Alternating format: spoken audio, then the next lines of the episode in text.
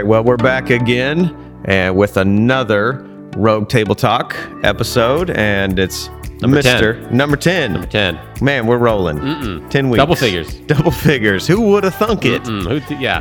When we started these 10 weeks ago, Yes, so it's me and Mike in the house and Jacob, and we just came from a, a, viva- a vivacious meeting. a vivacious It was vivacious. teaching team meeting. Yes. Yeah. Yes. We, and, and we talked about uh, about Gideon. talked about Gideon, the book of Judges. Um, and again, if you uh, are just joining us, uh, you can check out, I think, week six, where there's a little bit of a overview of the book and a lot of the patterns that we'll see. And uh, there's some resources uh, on the website, I think a whole story video for the book of Judges. And so that's, if you're just joining us, welcome. Thank yeah, you. welcome. This Yes. is your first time. I know we had we mentioned it. I had mentioned it in the sermon last week. We're going to get some more mentions in other places. Mm-hmm. But uh, if you're just checking us out, um, we're we're we're glad. Thanks for joining us. Yeah. we hope it's beneficial for your time. And uh, so, what we're doing here is we kind of use the sermon topic as a uh, starting point. It's Tuesday of the, you know, the sermon isn't written yet. So, it's just stuff we've talked about, and maybe we'll go in a different direction or a direction of culture or stuff, stuff that wouldn't make it into a message necessarily. And uh, we'll just see where it takes us. Um, but we are going to look at uh, Judges six and seven and maybe eight or whatever. It's a long it's a long story. Uh, miss, hopefully, it won't be too long of a podcast. Uh, but we're going to look at Gideon, uh, and to start out the story of Gideon, like all the stories of all the judges start, there's this cycle that um, they have good times uh, peace, prosperity, whatever. They f- they drift from the Lord. Uh, then there's you know there's disobedience. Then there's some sort of bondage or oppression. Uh, usually, some foreign nation comes in. They cry out. God raises up a judge to deliver them. They have peace, and the and the cycle repeats. And one of the things we see is the cycles get sort of like the peace gets like shorter, and the um, the deliverance gets messier. Like it, it's a downward spiral. In other words, it's not back to a reset. It's kind of every time uh, it goes down and down, and we see that in this story uh, as well. And so we see that uh, Judges six one, the Israelites did evil in the eyes of the Lord, and for seven years He gave them into the hands of the Midianites. And we've we've said this before. This is God acting. God gives the nation, His people, in what is to be their promised land, into the hands of this foe. And there's great oppression. It, uh, it describes them as being super numerous, and they come and just camp out and kind of just wreck the land. It's just like just like Woodstock in everyone's farm everywhere over the country. And so they just take all the food and they kill all the, the livestock and so on and so on. And I think our story opens with Gideon is threshing wheat in a wine press in order to be secret, in order to keep it away from the Midianites. He's trying to keep a little food from for himself. And the angel of the Lord appears to him and says, The Lord is with you, mighty warrior. And Gideon replied, Pardon me, my Lord, but if the Lord is with us, why has all this happened to us? Where are all his wonders that our ancestors told us about when they said, Did not the Lord bring us out of Egypt? But now the Lord has abandoned us and given us into the hand of Midian. The Lord turned to him and said, I don't think he realizes he's talking actually to, To the angel to of the the angel Lord. Lord. Right. yeah. uh, go in the strength you have and save Israel out of Midian's hand. Am I not sending you? Pardon me, my Lord, Gideon replied. But how can I save Israel? My clan is the weakest in Manasseh, and I am the least in my family. The Lord answered, I will be with you, and you will strike down the Midianites, leaving none alive. And Gideon replied, if, you, if now I have found favor in your eyes, give me a sign that it's really you talking to me. Please do not go away until I come back and bring my offering and set it before you. So Gideon goes and prepares some food. He brings it back. The angel of the Lord touches it with his staff, and it's consumed like an offering of, of fire. And you know, all of a sudden, Gideon knows, oh, I was talking to you know the angel of the Lord. So let's maybe just pause there for a second. The story hasn't really started, and there's already a lot going on to talk about. That there's a there's a contrast Gideon sets up that I think we often set up mm-hmm. that you know God's promises and our experiences and you know pardon me my lord but if you were you know if I was I'm, I'm, I'm your child if I'm if your promises are true why is all of this stuff over here happening? Why does this look like this? Why am I not having that?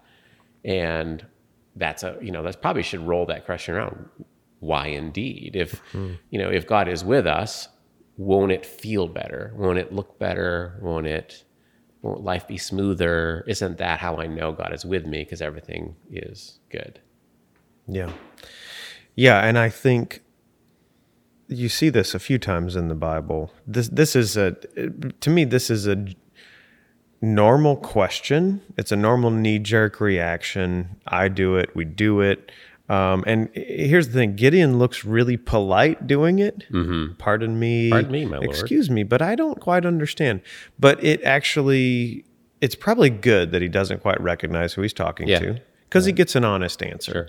and and Gideon gets his honest thoughts out, which are basically the reason we're in the situation now, and you're talking, you know, I've heard these stories about God who acts on behalf of his people. Um, but the reason we're in this situation now is because God hasn't done anything. So his questions betray his true premise, which is I don't think God is with us because look at the bad things that are happening. right And if God was with us, why are the Midianites over us? Yeah i mean if god was with us things would be better Things would be better. Things would be easier. things would be easier Things it'd would be smoother. nice. It'd be Right. smoother. If he was with me in my job, I was suppo- if we were supposed to move to this city, it would be easier. and it's amazing that there you know that so uh, repeats itself over and over again not only through the whole biblical story but through our own lives that whole question of you know i must have done something wrong because this bad thing happened. Yeah. or and it's so counter to the experience of the bible. Over and over again we see the opposite of that that you know obviously jesus had a hard life. Paul talks about you know shipwrecked and 40 lashes minus one and you know hunger and thirst and da da da da, all this stuff that he's you know pressed down and crushed but does not despair. And uh, you know Hebrews 11, the end of Hebrews 11, that the chapter of faith, and by faith they did this, and by faith they did that, and everything sounds great, and then you get to the end of the chapter, and is and they were sawn into, Yeah. and they lived in caves, and you know the world was not worthy of them, and they didn't really themselves experience the promise, but Yeah, that yeah, finish that because it's and none of them ever received the promise. none of them they, that we are the fulfillment of the promise to them. Yeah. And yet, all of that being the case throughout the whole Bible, that, you know, smooth circumstances is not a sign that God is with me. Yeah. And rough circumstances is not a sign that God is not with me. Yeah. And that, you know, I will be with you always. Um, and, yet, you know, what, why is that? Why do we do that? I mean, what plays into that, right? I mean, our culture plays into that, right? Yeah, success oriented Yeah. culture. I, I just do the right things, get the right degree, live in the right neighborhood, get the right job, and you will have a good life. Right? Do the right things. a, a building orientation, uh, forward moving orientation, uh, upward momentum. But the challenge is, is that, that, that all of us interpret through flawed lenses. We interpret through our cultural context. So we might take something in the Bible and say, well, this means this, but really it means this to me because I'm a Western white male um, interpreting it that way. And so, yeah, it's easy to, to mistake that. For me, what's helpful, and it may not be helpful for everyone, so throw it away, I don't care, but uh, it's helpful to differentiate between three types of suffering maybe that come into our lives. Uh, there's suffering because we live east of Eden. It's just, this is how it is. The world is broken. It's broken. We live in a broken world. There's conflict, there's tension, there's war, there's sin. That's that's how it is. And so I think it's a little bit of what you're talking about is just because things are broken and flawed and I'm going to feel that and it's going to impact me doesn't mean that I have necessarily done anything to bring that upon myself. right. So there's that. Um, and then there's uh, suffering specifically for a Christian's faithfulness. So you're living out your faith. and then you could call this persecution. You're persecuted. Um, the the you know culture or whoever doesn't like you, family doesn't like you because you're a Christian.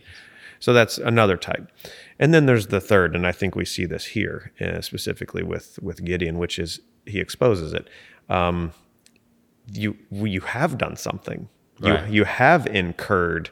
Uh, you know what here is called judgment uh, for Christian. We may say discipline. You could say judgment, but you know discipline might be more helpful for people to understand. It's God's. You're His child, but you keep living in such a wayward way that He loves you so much. He doesn't want He's, you inter- to keep. he's intervening. He's intervening on on your behalf, even though it's painful. There's suffering there, Right. and and this is the strange thing you see in Gideon. But he, Lord, abandoned us, yeah. And this is the temptation when we're in that place is to put blame on God. Mm-hmm. Well, where was God? Where is God? He's not here, Mm-hmm. obviously, because if he was here, da da da da. The irony is God standing right in front of him. Yeah. When he's having this conversation, a good God irony. is coming to rescue, and he's getting a complaint from the person. You know, somebody's lost at sea, and you finally show up to rescue him, and it's like, "Where have you been?" You're angry at the person who shows the person up, who finally shows up. biting the hand that feeds you.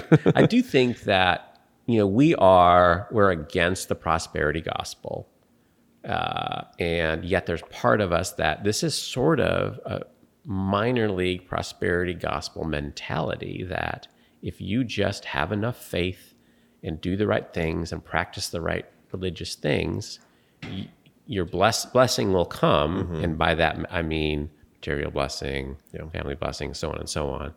Um, and that's a hard thing for us to shake. Yeah. Right. Uh, it's a hard. It's a that idea dies hard in us. And, and and I would maybe. What do you think about this? It's my own point, so it, it we can argue with it. I last week uh, the difference between short term change and long term change. Right. If I want God for God's sake, then I'll be more open to whatever comes my way. But if I only want God to get rid of the discomfort, that's a that's like what you just said, a minor league Right. kind of prosperity gospel. It's like Yep. you got to pave the way before me. view of God. Right. I think that's right. And I do that's a good way to thinking about it. If I'm really living on the big story, all of the stuff that happened to Paul made sense to Paul because Paul knew he was living in this big story and this isn't heaven yet. He's on mission. He knew it was going to be difficult, so on and so on. Uh, but if we're living in a, our own small story where really all I'm all I'm about is safety, comfort, security, whatever, then God's going to keep seeming to disappoint me because I'm not going to get those here. Which, if I'm living in the bigger story, I would know that, right? I would I would not be uh, expecting everything to be wonderful here on earth. Yeah. uh, because this isn't the place where everything's wonderful. Well, I love it. And it's so ironic to me that it is disappointing, but it's actually an invitation to greater and deeper joy. Right. You know, it's Right. a surface level disappointment, but the whole time God is inviting me to a greater level of purpose and meaning and being engaged in the world, which is actually more satisfying Mm-hmm. Yeah. than just living for the smaller comfort. Right. I'm going to continually be disappointed, but if I only interpret it as disappointment, then I'm going to stay stuck on it as Yes. opposed to, oh, what if God's taking me to deeper places? What does that mean? He's got a bigger story for me to live out. Um, okay, so Gideon um, realizes this is God calling him to do something, and the first link in his the chain. So the you know the Midianites are are everywhere oppressing and so on. The first thing to do is to go to his dad's house and tear down the altar to Baal, chop down the Asherah pole, build an altar to the Lord, and sacrifice a bull. And, uh, and he does that. He goes at night, uh, but he's, he sets the ball in motion. So why is this the first step? Well, you know, he doesn't go out and start raising an army to fight the Midianites or whatever. He, you know, go do this 1st Like, what's that about? Yeah, yeah. Uh, a few things. Um, I think one thing is is it signifies the real issue of the day, Midianites were not the real issue. and and maybe you can speak more to that. That it- God is helping Gideon uh, let's say, identify the root issue and not treating the symptom. So the symptom of the root issue is you're being oppressed by the Midianites because God's bringing judgment upon you. But why is God bringing judgment upon you? Because you keep worshiping idols. Right. Yeah. You're not faithful in your worship of God in a holistic sense. Not you, you know, didn't make it to church. It's the holistic. You're, I would say it's on the on the parallel of apostasy, mm-hmm. walking away from the faith. Right. And so this is the problem. And so the Midianites aren't necessarily the issue, right? Right. God brought the Midianites because of the problem. The. Midianites are not the problem. Um, you know, God brings them to get them to shake them eventually to produce a unbearable situation that they have to do something to address the problem. Yeah. Right. Um, as we've talked about before, this is the cycle where God graciously intervenes, and the Midianites are as evil as they are, as bad as they are, as whatever, arbitrary as they are.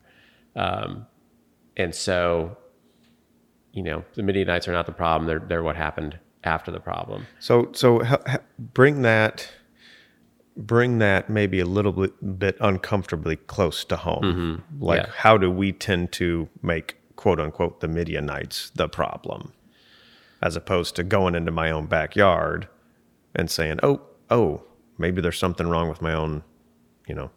Yeah, I do. It's interesting where I I don't. So, uh, I think this happens. I think this happens. I think it's constantly happening. I think it happens all the time. Just some. It's a matter of degree and whatever. Okay. So, you know, we want to buy a book that is six to steps to joy, Okay. right? Or right? Or Wait, what? There why did you look in my library? Gosh dang it. it's actually 67 steps to Yes, joy to and I'm working on it. Yeah.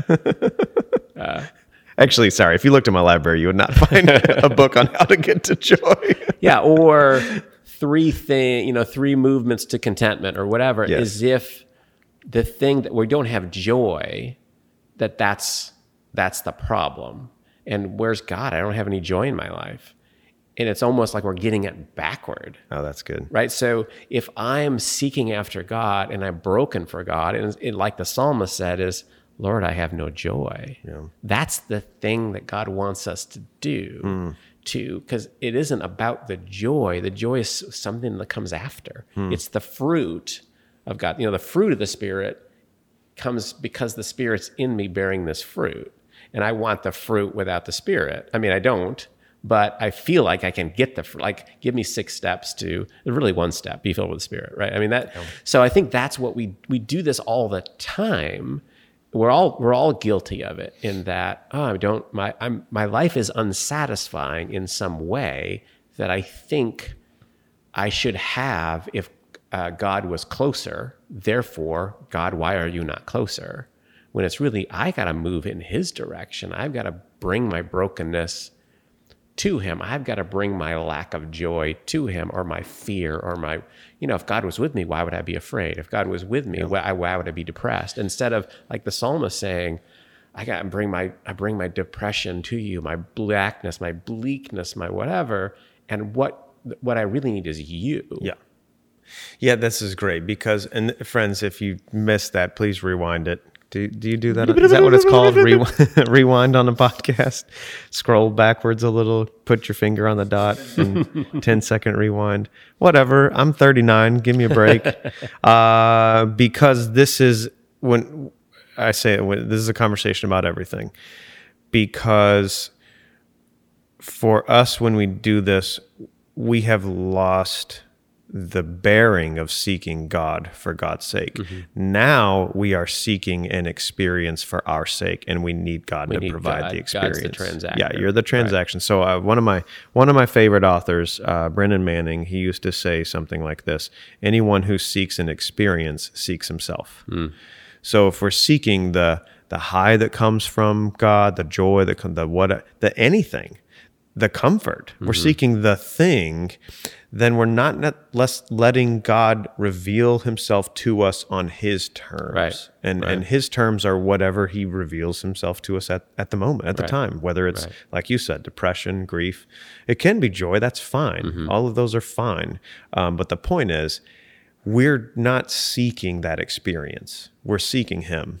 And whatever he brings our he way brings our way. is what's good for us. Yeah, and I think that it's important to say that we're all cyclical to some degree, that we're all human, we're alive. Um, we have somewhat cyclical experiences. There will be dry times, there will be time, there will be joyless times. And instead, what we can do, because we're we think, well, maybe that means I've done something wrong and God's not. What I'll do is deny my joylessness instead of saying, instead of admitting it Yeah. and using that to go back to, to the Lord. No, no, I'm joyful. Right. You know, through gritted teeth. I'm joyful because I'm supposed to be, because that means God's with me instead of just, ah, I don't, I mean, I feel like God's a million miles away. And I feel like when I pray, it doesn't get past my bedroom ceiling.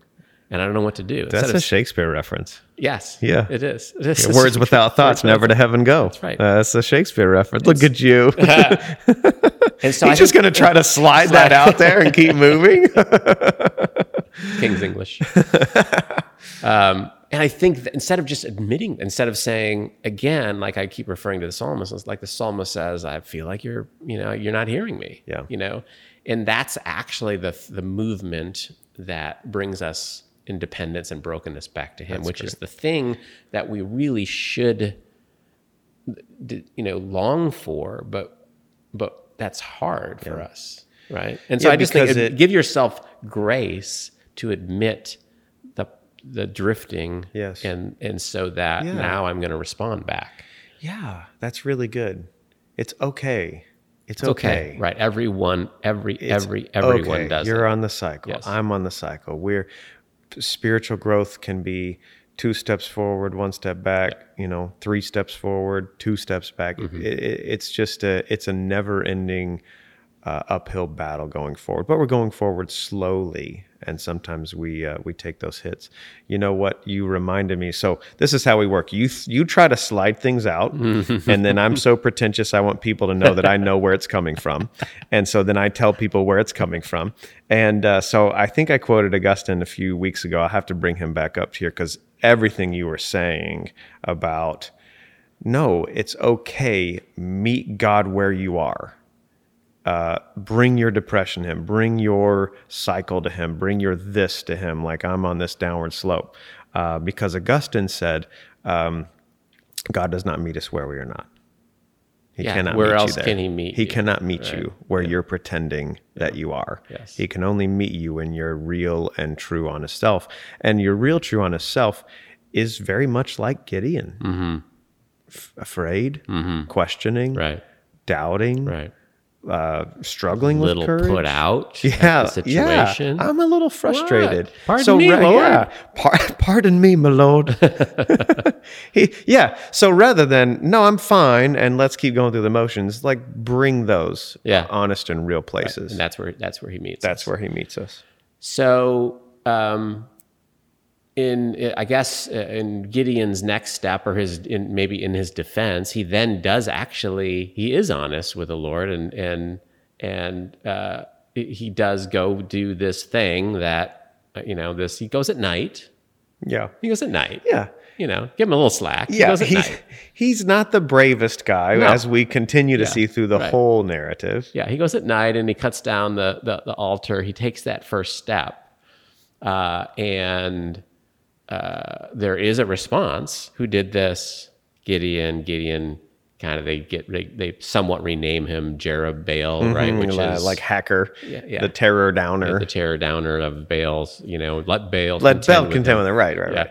right. Um, and so that's the first step. And okay, now next step, gather some gather an army together and and go fight the Midianites, God's promised victory. And then we get the whole fleece episode. Yeah.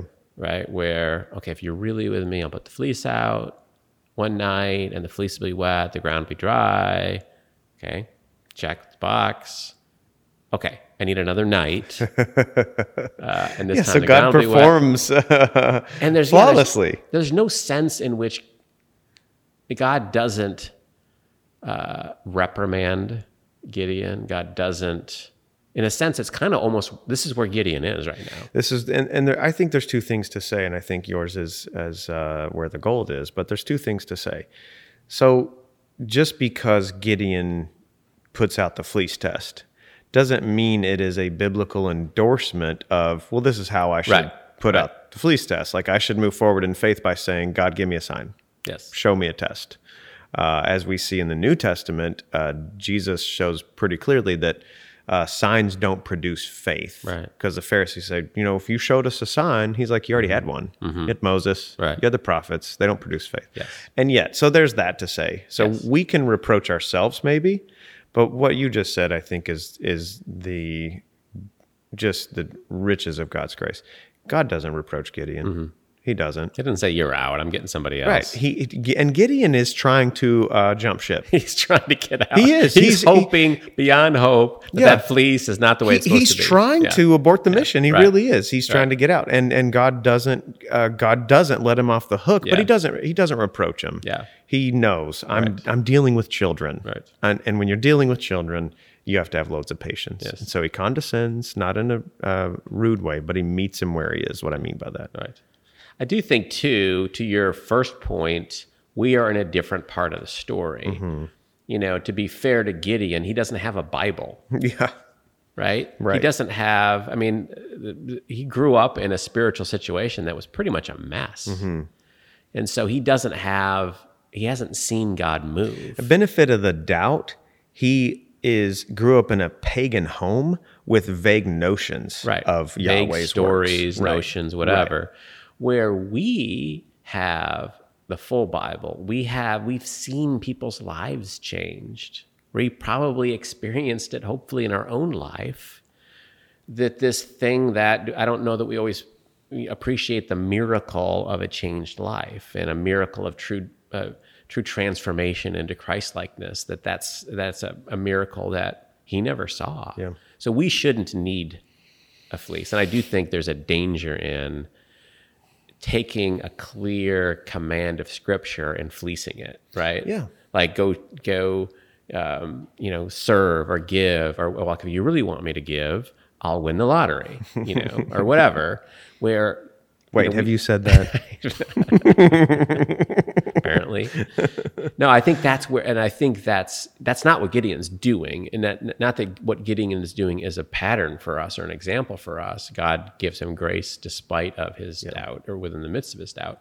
Um, but I think so that we shouldn't use that as an example in particular because we're just in a different part of the story where the picture should be much clearer for us. yeah, and I think what what we can say is he actually he he doesn't need the fleece test. God has been with him, and he shouldn't need he shouldn't Right, he need shouldn't it. need it. And so that is the Yeah, minor so reproach here to Gideon of Yeah. Mm-hmm. you shouldn't need this. God has already shown you. He's told you, and so there is a bit of a there's an unbelief blocking the uh, trust here. Yeah, so instead of being an example of Gideon's faithfulness, it's an example of God's grace despite Gideon's or That's in the midst of Gideon's faithlessness or doubt. Yeah. So the fleece thing, uh, probably to get chagrin, works out. And then God says, You got too many men. Yeah. It's as if you can't make this guy any more scared. You know, we don't have to say a lot about this, but if you talk Enneagram personality test at all, this guy's a six.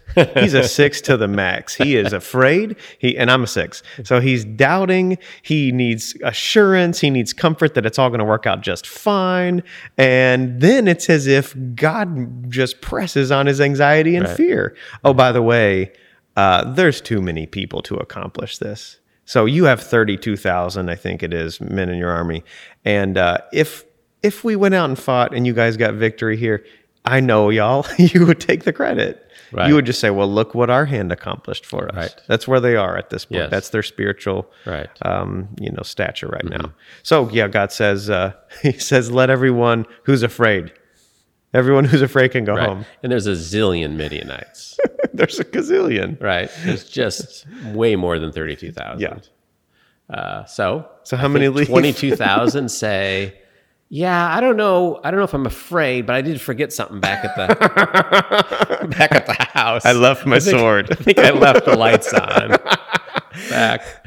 I, My smartphone device isn't right. working to turn the AC off. I gotta go. I gotta go home. So twenty-two thousand, Yeah, which is 22,000 really representative also of uh, of the nation at the time, but also of Gideon. Like he's he's he's emblematic of the fear. Like he's trembling. Right. So it's it's it's crazy because the spring that they camp at, the spring of Harod, is means trembling. Hmm. So they are camped at the spring of trembling, and twenty-two thousand leave Hmm. because they're.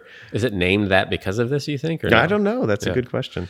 Um, so ten thousand is a, a pretty small number, but God says still too many. Yeah. He takes them down to the river, and those who drink from the river a certain way stay, and those who drink from the river another way, they're out. Yes. And so, Yeah, and if you read the story, this this language and text gets a little jumbled. It's confusing. Are these guys kneeling down with their faces in the water? Are they kneeling down and not? Are they who's drinking how and who's staying and how does this all work? And, Right. you know, at some degree, it, the bottom line is this: ninety-seven hundred of them right, are drinking in one way that, and then they're going to be dismissed. right, And and it's I not think, important that you can picture the manner of drinking, right? is what you're right. saying? Yeah, it's not Yeah, that it's not important. that important. L- likely it is these they have kneeled down and they are bending over their knees with their faces down in the water and it signifies that they're not aware or attentive to watch for enemies around them. Mm-hmm. And so you have 300 that are there and they're bringing their their hands to their up. mouth Mm-hmm. and they're lapping up their water with hands to their mouth. The idea here is God purifies and then he refines again. So the 300 have courage and awareness, which is interesting because the Hmm. fearful went home, Mm-hmm. and then the ones who weren't paying attention to be attacked because they're thirsty, Hmm. they go home too. So you do got a good 300. That's is that where the movie comes from? I think I think the movie is based on Gideon. I think if you read the Bible aloud and you watch 300 on mute, Uh, yeah, yeah, yeah. no, I can't endorse No, that. yeah, Mike no, did. don't do that. No. Don't do that. We Good don't movie, even, we, don't though. even, we don't even. We're already what rogue enough. I have no idea what Yes, you're talking right. about. No, I have no idea. but Gerard Butler did great in that. Uh, yeah, yeah, so, listen, th- so listen to Chad's sermon and have 300 in the background. Yeah, you sermon is the soundtrack. Come on. Um, so now he's ready, and it's interesting. Like it, it's clear. Like what is what do you think Gideon's thinking in this point? Where listen, if the Lord doesn't do it, yeah, we're obviously toast. There's 300 against a gazillion. We don't even have any swords. yeah, You know, so obviously the Lord has to do it or else hmm. it's not going to happen. that's really good. right? And I think that's okay, that's exactly whatever that place is. I think that's where God wants me most That's of the the, time. place. That's the sweet spot, and it's probably the place that we most want to Now, avoid. we want it handled. We want it we want the plan, we want it laid out. We want to take failure out of the equation or off the table. Whatever happens, we can't fail. he is past his resources. He is past his limitations. He he doesn't even bring weapons to the battle. He Right. knows 300 people don't win the victory in a normal manner. Yes, this is this is everything I can wrap my mind around to try to guarantee us victory. Let's toss it out the window. Yeah. So uh, it's past past his resources, Right. pushed past limitations. I can't do this. I I can't do this anymore. And uh, like you said, I think Jesus wants to lead us into those places because Jesus' aim is to make us a dependent mm-hmm. person. And then there's another reassurance. Yet another, like if you are still afraid, mm-hmm. you take you and your uh, you and your friend go down and and sneak up to the edge of the camp and just listen. Mm-hmm. And so they do that. Uh, and some Midianite dude said, "Hey, I just had a dream that I can't remember what was the dream. Like some big loaf of bread fell on him or something like Yeah, that. basically. Yeah, Right. and oh, that means that the that we're you know that uh, Gideon has the Lord's given us into Gideon's hand, Yeah. which is an odd interpretation of you know the dream. It, uh, it seems like a non-straightforward interpretation, but that's exactly exactly what happened. And so Gideon hears from the Midianites' mouths, "Hey, we I feel I think we're going to lose." Yeah. I think we're going to lose this battle, and that the Lord is going to win for us. So it's like the Lord is using the Midianites to speak again to Gideon to say, "I'm going to win this thing." Yeah.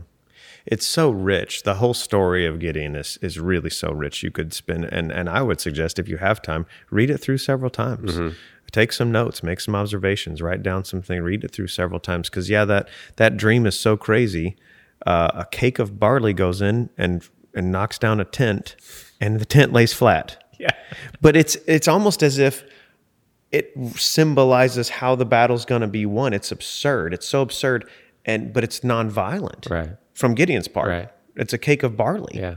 Right. So it's this bread that goes in the tent, but it overcomes the tent, and and yeah, the Midianites like, yeah, that's Gideon, and so we're in trouble. yes. So you can imagine the fear. Yeah. So, so, you know, we don't just want to say, you know, this is God putting all this stuff into the Midianites' heads, and He, you know, controlled all them like puppets. There's a real human uh, thing going on here. This Yes. fear and trembling of, okay, well, their God is coming up against us through Gideon, and we're we're in Yeah, trouble. We're in trouble. Yeah. Which was true. Yeah, That was true. actually the, the accurate interpretation. Um, and so then how did they what's their plan of attack? What's their Yeah, this is great. yeah, what's their modus operandi? What's their military strategy? Yeah, well, 300 dudes with when you're jars. down in the trenches with 300 and it's a versus a gazillion, I recommend this: trumpets in the right hand and jars in the left. Right. That's going to do it. Yeah. there, there you go. Uh, and they break the jars and blow the trumpets. Yeah, and the Midianites start start Yeah. in, infighting and killing themselves and running in the confusion and so on and so on. yeah, and and it's not too difficult to see how this could happen from a human point of view. It's pitch black. It's the middle of the night. You know the army's coming. You know that you're about to go to battle. You're already on your heels because you're afraid. So it's psychological mm-hmm. warfare. Right. You hear trumpets and jars breaking, and you wake up and it's pitch dark. You're not sure who you're stabbing Out or comes what. a sword right? and you start just- right, right, going So for it. so you're stabbing, you're hacking, and then they're fleeing, Right. And they flee. Right. They flee. Um, and so they are defeated by the Lord. Mm-hmm. I mean, quite literally, um, Gideon doesn't take a Midianite person's life at this point. Yeah. Right.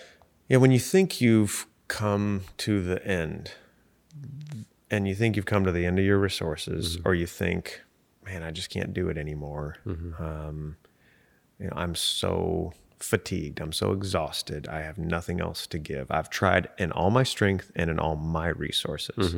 You may just be at the best place Mm-hmm. Right. possible. Right at the point where all you got's a jar yeah. and a trumpet. That's this is got. this is to me the next page is renewal right it's god fighting Yeah. it's you know god getting you to the place of where he wants almost like a i don't mean in like an initial conversion but like a rebirth sense of like oh Mm-hmm. right. that was a significant breakthrough that i needed So, get they wi- jumping ahead, fast forwarding because it's a longer story Mm-hmm. and we're skipping over some parts. Um, meanwhile, back at the ranch after the after the battle, um, they want to make Gideon their king, yeah and so already you suspect they've lost the point, or if they ever had it yeah yeah already already. something's up Yes, and so then what is how does Gideon reply to that? Yeah, so uh, it's a, it's a really the the language is very very uh, intentional. They don't use any uh, form of the Hebrew word for king here, and so it's almost as if they know exactly what they're doing. Like it would be bad Right. to ask him to formally be king Right. over us because God's our king. Yes. but They know what the right answer is supposed to be. yeah, we know what the right answer. But um, would you rule over us and your son and your son's son? So the Mm-hmm. Kind of like you're the king. like a king, Right. hereditary son. And he says no. Yeah. No, I will not. Man, that's so good. Yeah. And that's where the story ends. and Gideon, Gideon is a great guy, ever and we should do what he did. Right. He says, "No, I won't rule over you, neither my son nor my son's son." But then the very next sentence is so he says, "But do you have some gold? yeah. And if you have some gold, you should give it to me." Yeah. And they give him a lot of gold, uh, forty-one pounds. Hmm. 41 pounds. Mm-hmm. It's a lot of gold. Uh, they give him some robes that are purple, which would have signified Hmm. Royalty, yeah. Royalty. So he's got one arm out saying, "No, I'm not going to Mm-hmm. do that." And then he says, "Give me, yeah, give me the gold. Let's. uh I see what's going on." Mm-hmm. Right. And he makes an ephod out of this gold, which is, uh, you know, in short, uh, an, an object of worship and uh, associated with idol worship. And it becomes a stumbling block for the, in the right back into the, like they never even, they skipped right over the peace and prosperity. They got delivered and they went right back into worshiping uh, an idol again. Um, and so what what happened? It seemed like, okay, you know, the Lord's not with me. Pardon me, Lord. The fleece, you know, the the, the jars, the whole, the you know, the drink, the, the, the stream, the, the you know, thirty two thousand out of three hundred, and the victory that obviously the Lord gave. And it almost seems like Gideon then said to himself, "Well, the Lord, I'm now finally convinced the Lord is with me, so I can do what I want." Yeah. right? I mean, Yeah. that, that's my interpretation, but this says because I think I recognize that's that in myself. Yeah. Like I'm now on the Lord's side, so Yeah. look out, world, and that's kind of what he does. Some some aspect of that that now I'm since I'm on the right side, whatever I do is the actions of the right side. Yeah, Yeah, I think yeah, that's good. I think there's a few dynamics here. Um, I think one of them is a is a success and power dynamic. You see that poverty and struggle is easier to hold than power, and so you Mm-hmm. See, yeah, yeah. spiritually, you see that, and uh, you see people abusing power a lot easier.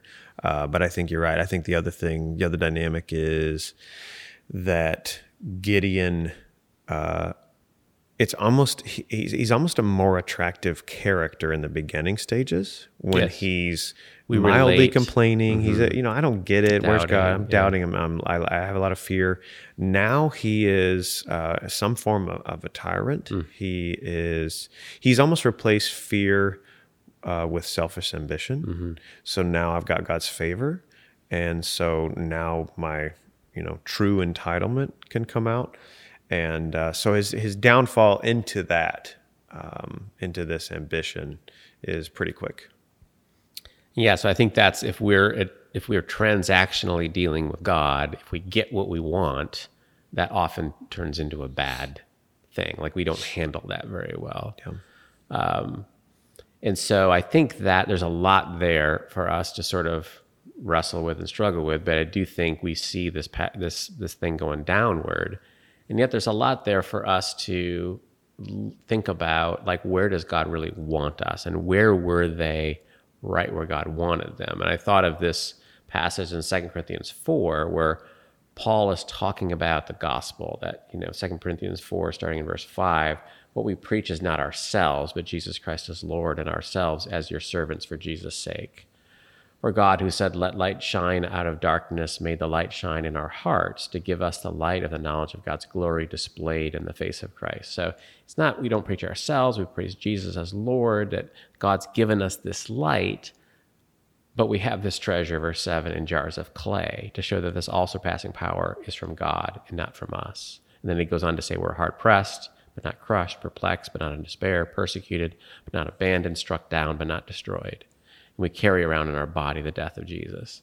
And this thing where they're, where the 300 are on standing before this uncountable army with a jar and a, and a trumpet. Mm-hmm. That moment is like yeah that's where that's that's where it's supposed to be. Like right mm-hmm. there when you've got nothing but the lord you've got you're on mission and you've got nothing but god's power god's light within you this treasure that we've been given we're holding it in jars of clay um, that there's something there that is both profoundly uncomfortable and scary, and yet probably partly because it's so uncomfortable and scary, right exactly where he wants us to be so that we will stay close to him and we just don't handle prosperity well. Yeah. I don't I think that's true. We don't handle prosperity well. We don't handle lack of you know some type of struggle, spiritual battle, you know, my own personal emotional battle, someone's physical ailment. We want the thorn out of the side. Mm-hmm. Right. Whatever Yes. that might be. Right. We want the thorn out of the side.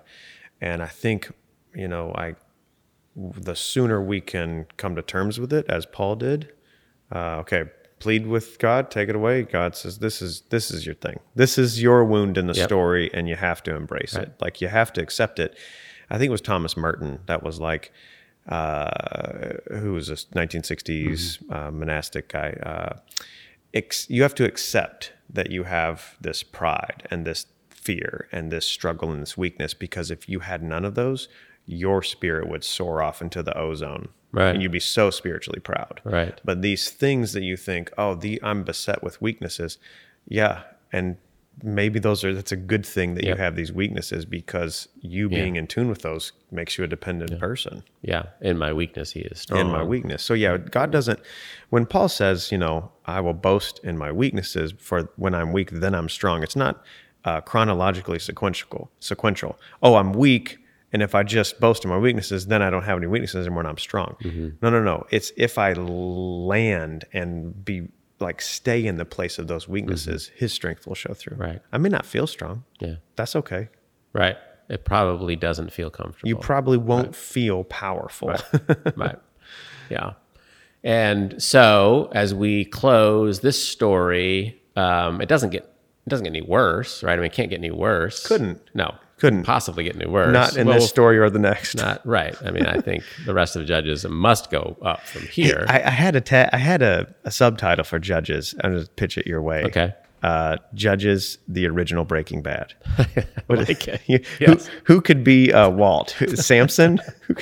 Yeah, maybe. or the people? Maybe the people represent Yeah, like right. They're just they right. They keep breaking bad with many opportunities to break good. They Yep. just keep oh breaking bad, and it gets worse. and so, yes, it does get worse. Yeah. uh, and worse. It gets worse a couple times until until the book's over. That's right. Uh, so, um, but in that, there's stuff there because our world. I mean, it, just seems so relatable in a lot of ways. 'Cause We look around our world, and it's like our world seems to be getting worse. And yeah, it's not the first time.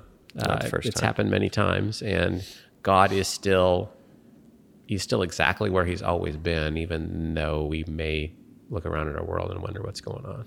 Yeah, that's the contrast, I think, for me and Judges uh, and for me today. The contrast is God's incredible, gracious, uh, you know, love and his patience of, oh, look at everything that just happened, Judges 6, 7, and 8. And Gideon doubts and is afraid, and the people turn right back to idol worship. And yet, God doesn't reproach Gideon for his doubt and fear, and he's eager to save them, knowing full well what's going to happen. The promise is still true, Yeah. no matter what I do with That's it. the gospel. God Yeah. saves sinners, and that's good news. That's it. And we'll close with that. That is the gospel. God saves sinners. Go in the grace of the gospel this week, and we will see you next week. Okay, so one of the things that I was surprising to me when I read through the story, Chad, is, um, and you're preaching on it this week, so I'm sure you did some more research. Like, what, wh- when does Gideon start going from hotel room to hotel room and putting Bibles in the nightstands? I can't even. I can't even. like it's not even there. Like is that? Not, I mean, I That's right? You've seen the Bible. eight point five. Okay, all right, all right. If you and listeners, Let me check the commentaries. uh, email uh, C Myers at I'll check all the commentaries for you. It's got to be in there somewhere. Thanks for listening to Rogue Table Talks, a Calvary Church Media Productions podcast. Be sure to subscribe and leave a review wherever you listen to podcasts.